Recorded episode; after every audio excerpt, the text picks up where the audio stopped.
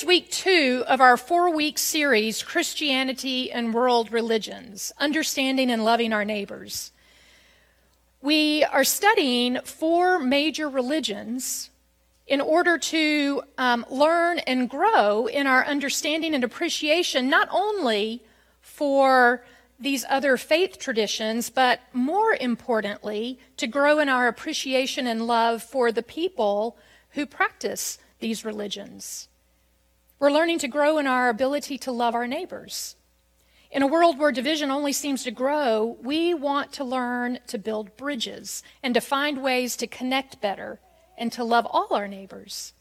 And as I said last week, my little caveat here we will only scratch the surface of any of these religions. What I will share with you is in no way exhaustive or fully representative of any of these faiths. First of all, I am not an expert in any of these religions. And second of all, just like in Christianity, there are numerous expressions of each of these faith traditions. So, my hope is that this desire will spark in us a desire or a thirst to learn more on our own about all of these religions and the people who practice them.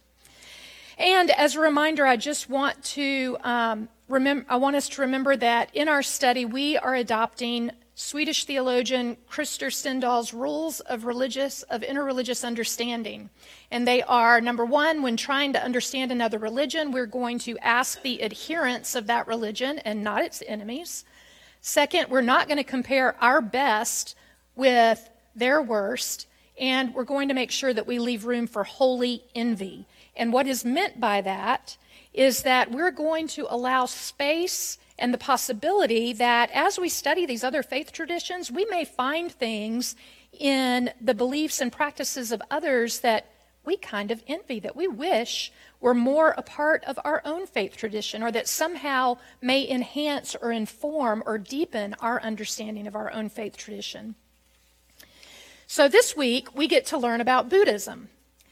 Buddhists, according to a Pew Research Center study conduct, conducted in 2015, represents the fourth largest religion in the world. They represent about 7% of the world's population. In the United States, they make up only about 1% of our population, and they are the majority religion in Southeast Asia and Japan. Buddhism was founded in the late 6th century, which BC, which, as a point of reference for us, would have been about the time that the Israelites were in exile in Babylon or shortly after they returned. Buddhism was founded by a man named Siddhartha Gautama, who um, would have actually been raised in the Hindu faith. So he was a reformer of sorts of the Hindu faith. Um, there's several versions of the story of Siddhartha. You heard one um, from Misty. Uh, one of the ones that I heard was that Siddhartha's mother died giving birth to him, and so his father, because he was being raised without a mother, did not want him to suffer any more than he already would be, and so he was very protective of him. Um, Siddhartha was born into privilege. He grew up in a palace, wanting for nothing. Um, he married and had a child, but at the age of 29, he decided that he wanted to see what was outside the walls of the palace. And so he decided to go on a series of chariot rides outside the palace gates. On his first trip outside the gates, he encountered, as Misty pointed out, someone who uh, was aging. They were growing very old, and as a result, um, they were becoming more feeble. It's the first time he'd ever encountered this. And he asked the person driving his chariot, what, what is going on here? Is this normal? Is this something that happens to everyone? And the chariot driver, of course, assured him, yes, this happens to everyone. It's a normal part of life. The second time that he ventured outside of the palace gates, he encountered someone who was very sick and again was a little startled by this, wondered if this was a normal experience, and again was reassured that yes, in fact, it was. On his third trip outside the palace gates, he encountered a funeral procession, and he saw for the very first time a corpse that was being processed to, um, to where it would be uh, burned. And again, kind of startled by this, um, asks about um, the nature of death and is this a normal experience? And, and the chariot driver says, Yes, it is. Everyone experiences death at some point in their lives. Well, he was deeply troubled by this and was not able to find any answers within his own faith tradition, any solution to, to this suffering that he was seeing and was learning was a common experience in life. The fourth time he went outside the city gates, he ran across um, a man who was an ascetic who had renounced life's comforts, and he was actually inspired by this man to go and do the same. So he left the palace gates, he went out into, um, into the world to live an ascetic life um, and to, to search for the solution to the problem of suffering. Well, he wandered around for six years um, without any success. He wasn't able to discover um, how to handle or deal with suffering until finally he sat down under a Bodhi tree. And depending on which version of the story you read, I read that he sat there all night long. I read that he'd been there for 49 days. One story said he sat under the Bodhi tree for six months. Either way, he eventually came to the point of enlightenment sitting under this Bodhi tree, which means that he had a spiritual awakening. And it was at that point that he began to be known as the Buddha, which means awakened one. Um, and he had discovered how to deal with suffering. A few weeks ago, I had the honor and privilege of meeting the Venerable J.G., who is a Buddhist nun that uh, leads the Buddhist temple that is out on Highway 360. I'm probably going to butcher the pronunciation of the name, but I think it's Zhang Yun Temple. Um, she was such a delight. When Jonathan and I went to meet her, I went to knock on her door to introduce myself. She walked out of the door, and the very first thing she did was open her arms. She looked up at me because she's about this tall and said, Give me a hug. And I mean, I just was welcomed. I couldn't have been welcomed more warmly. So she helped me over the course of this brief um, interview. She helped me to understand just enough about Buddhism to be truly dangerous, um, but certainly enough to make me want to learn a whole lot more. I want you to watch just this is just four minutes of what is a much longer video, but I want you to get to meet her and hear a little bit from her.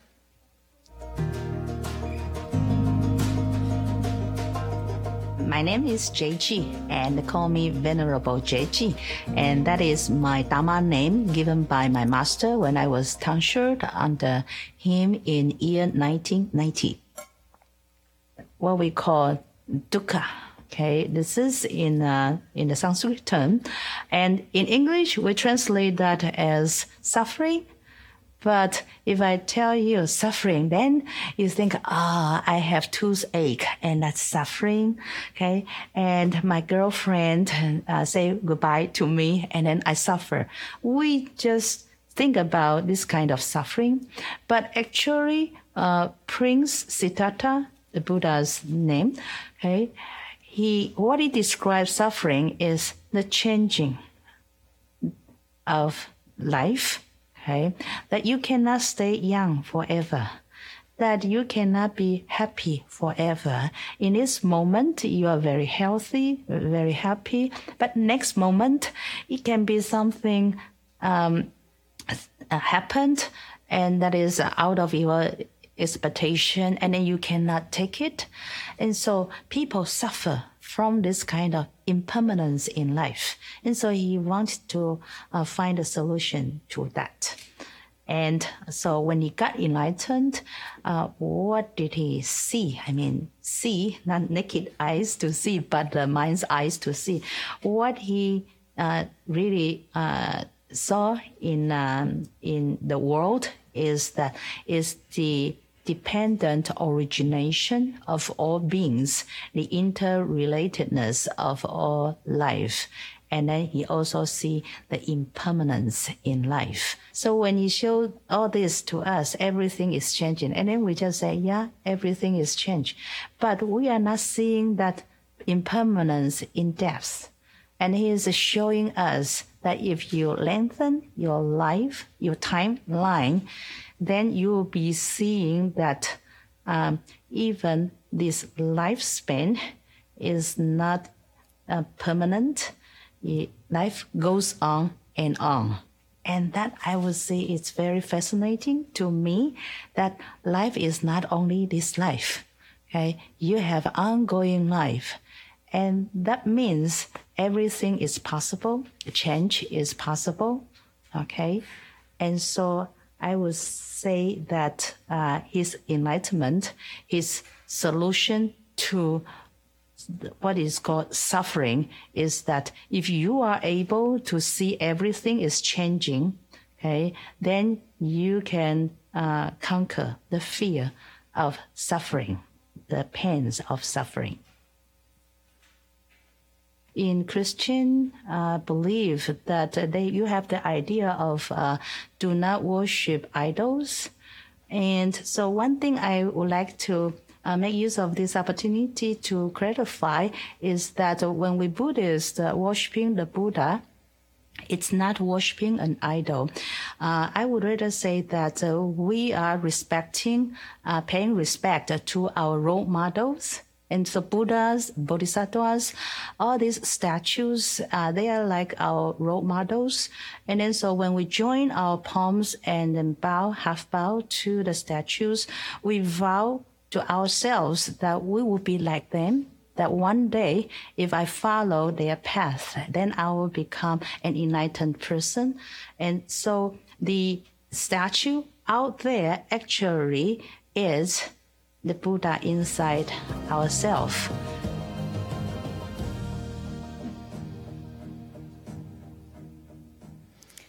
So, the Venerable JG, as you could tell, I'm sure even from that short clip, was an utter joy to spend time with and to learn from. The full length video, which is about 30 or 40 minutes long, will be posted on our website. I would encourage you at some point to go out and watch it. Um, she's fascinating. So, dukkha, as she says in her video, is this principle of suffering. But in Buddhism, suffering is understood a little bit differently than how we might often think of it. Um, according to Buddhism, our suffering is the result of hanging on to or holding too tightly to our ideals or our desires. Barbara Brown Taylor, in her book, Holy Envy, she helped me out with this by saying it this way. She said, Suffering is so often a measure of how much we want things to be different from the way that they are. Suffering so often is the result of us desiring that things were different than what they are. So, what the Buddha saw, JG says, is that nothing in life is permanent. Nothing is permanent. And that all beings are, are interrelated. Um, being aware of the impermanence in life is meant to help us to grow in our comfort with the nature of things always changing and not remaining overly attached to the way we want things to be. And this notion of interrelatedness is helpful and leads to, in the Buddhist expression, compassion. Because if we are all part of one another, if we are all interrelated, then I am going to want to treat you the way I'd like for you to treat me, right? We are essentially family. We are all a part of one another. We belong to each other. And so that's going to direct how we teach, how we treat one another. And it's also going to inspire us to do what we can to alleviate the suffering that others experience.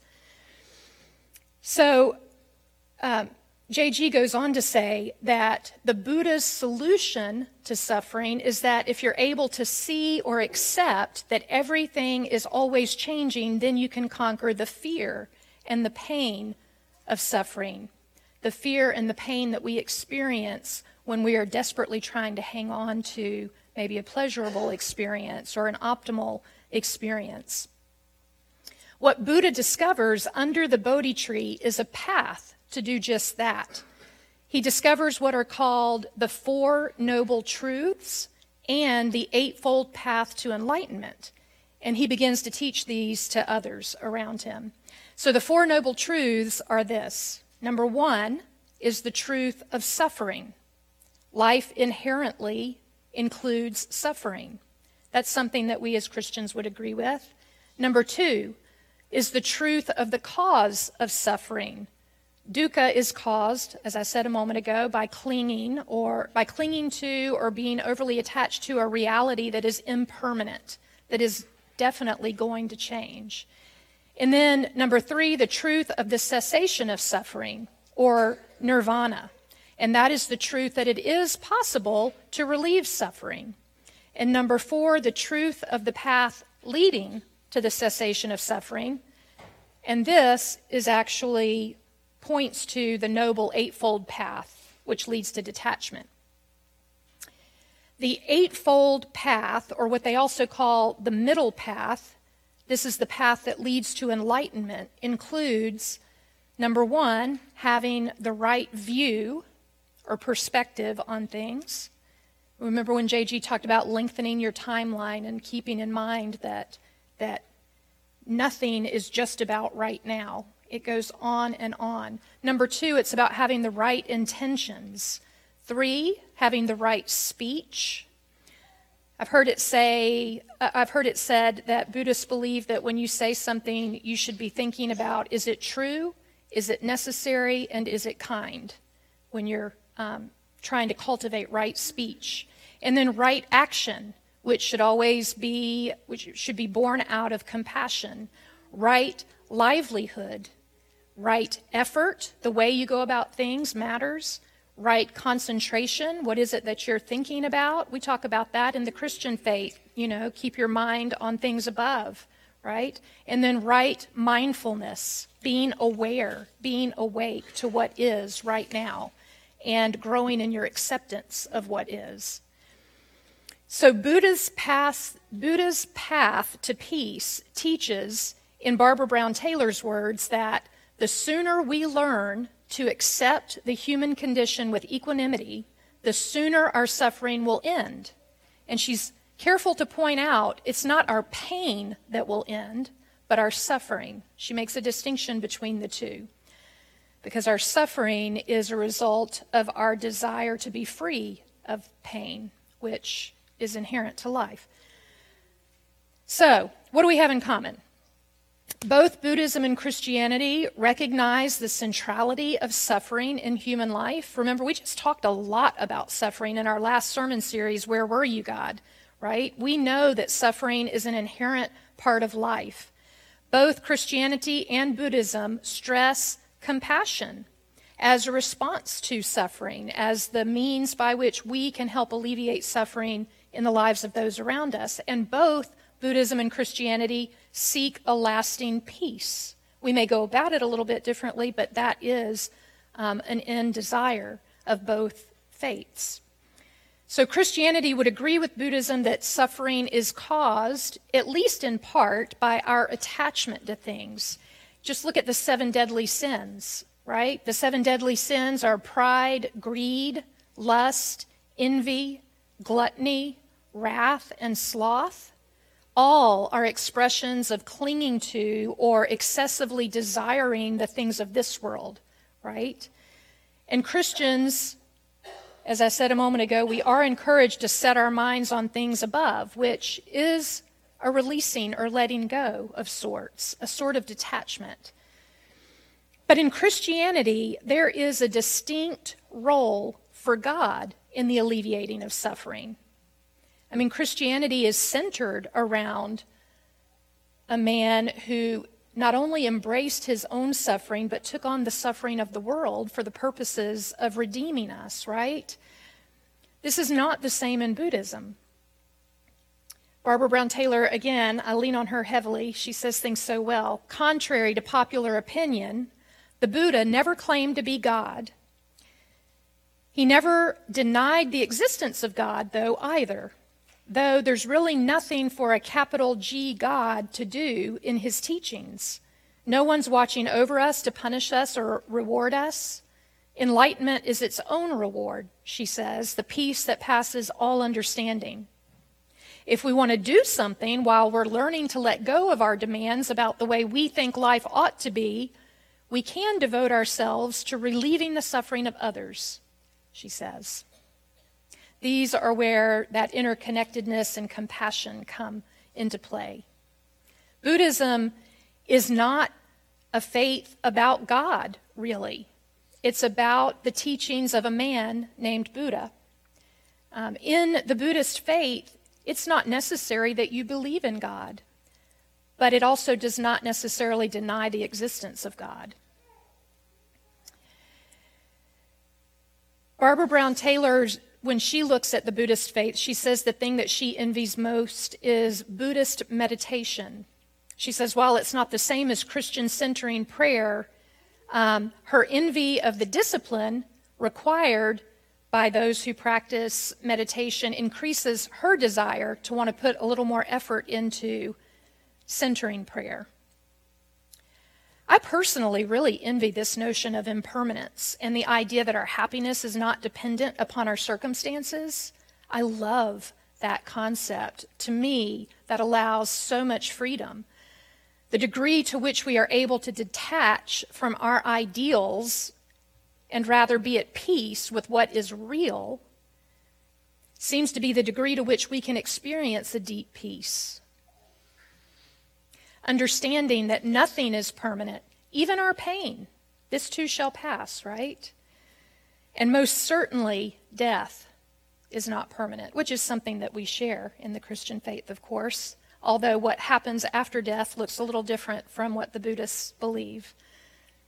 And I particularly love when the Venerable J.G. speaks to the implications of impermanence. And she says, Since nothing is permanent, when you extend your timeline, you realize that you have ongoing life, that even death is not permanent.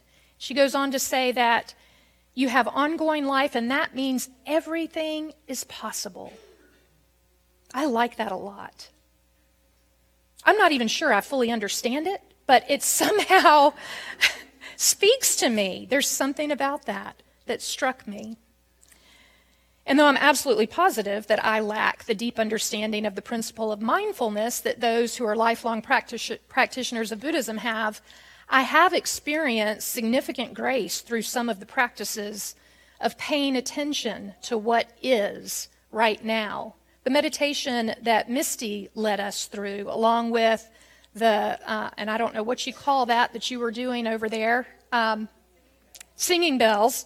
Um, when that was going and you heard the little drum beat in the background and Misty leading us through that meditation, that mindfulness of intentionally um, sharing and expressing love and good wishes for yourself and your neighbor and the world. Um, there is something about that that resonates deep in my gut. I'm noticing my own breath and noticing my own heartbeat being hyper aware of what's going on around me. All of these things help me to practice my own faith on a deeper level. I mean, first of all, that opens me up to becoming more aware of the movement of the Holy Spirit in my life, the presence of the Spirit, and even to respond to God's promptings. Those times when you just know that God is, is nudging you in a certain direction or to respond in a certain way in a particular moment the more I can be mindful about what is actually going on around me and less attached to what I wish was going on around me, frees me and allows me to be responsive and to be grace in the lives of those around me. Philippians says, in a nutshell, turn your worries into prayers, offer everything to God in thanksgiving, and you will experience God's peace. Release your worries entrust them to God. Be at peace. That's really not so different from Buddhism. And many of the Buddhist practices help me do exactly that. I'm so grateful for our Buddhist neighbors. Thanks be to God. Amen.